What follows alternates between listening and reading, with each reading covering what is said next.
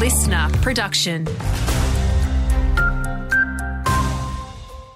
Hello, Ashley Ramos with your local briefing. WA is home to three out of five growth hotspots in the country. That's according to the recent Regional Movers Index report, which revealed some of the nation's fastest growing local government areas.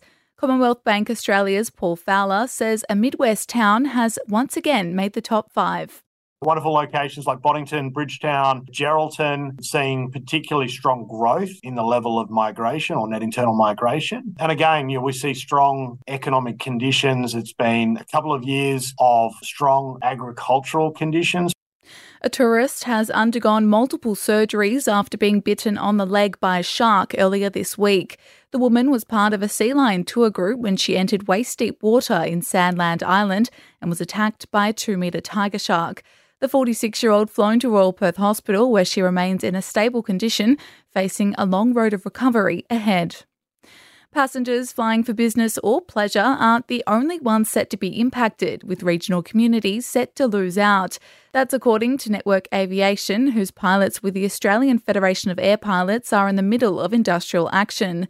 Chief Operating Officer Trevor Wogan says they're communicating closely with affected passengers. We're looking to get about 80% of passengers to their destination over the next few days. So we're, we're working closely to ensure as many people get out as possible.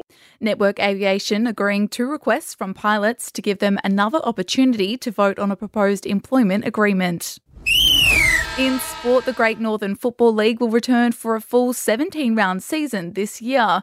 It comes a year after the league decided to shorten its season to 14 rounds the 2024 roster to get underway from mid April. Want more local news? Get free breaking news about our community. Download the Listener app, search for your area, and subscribe now.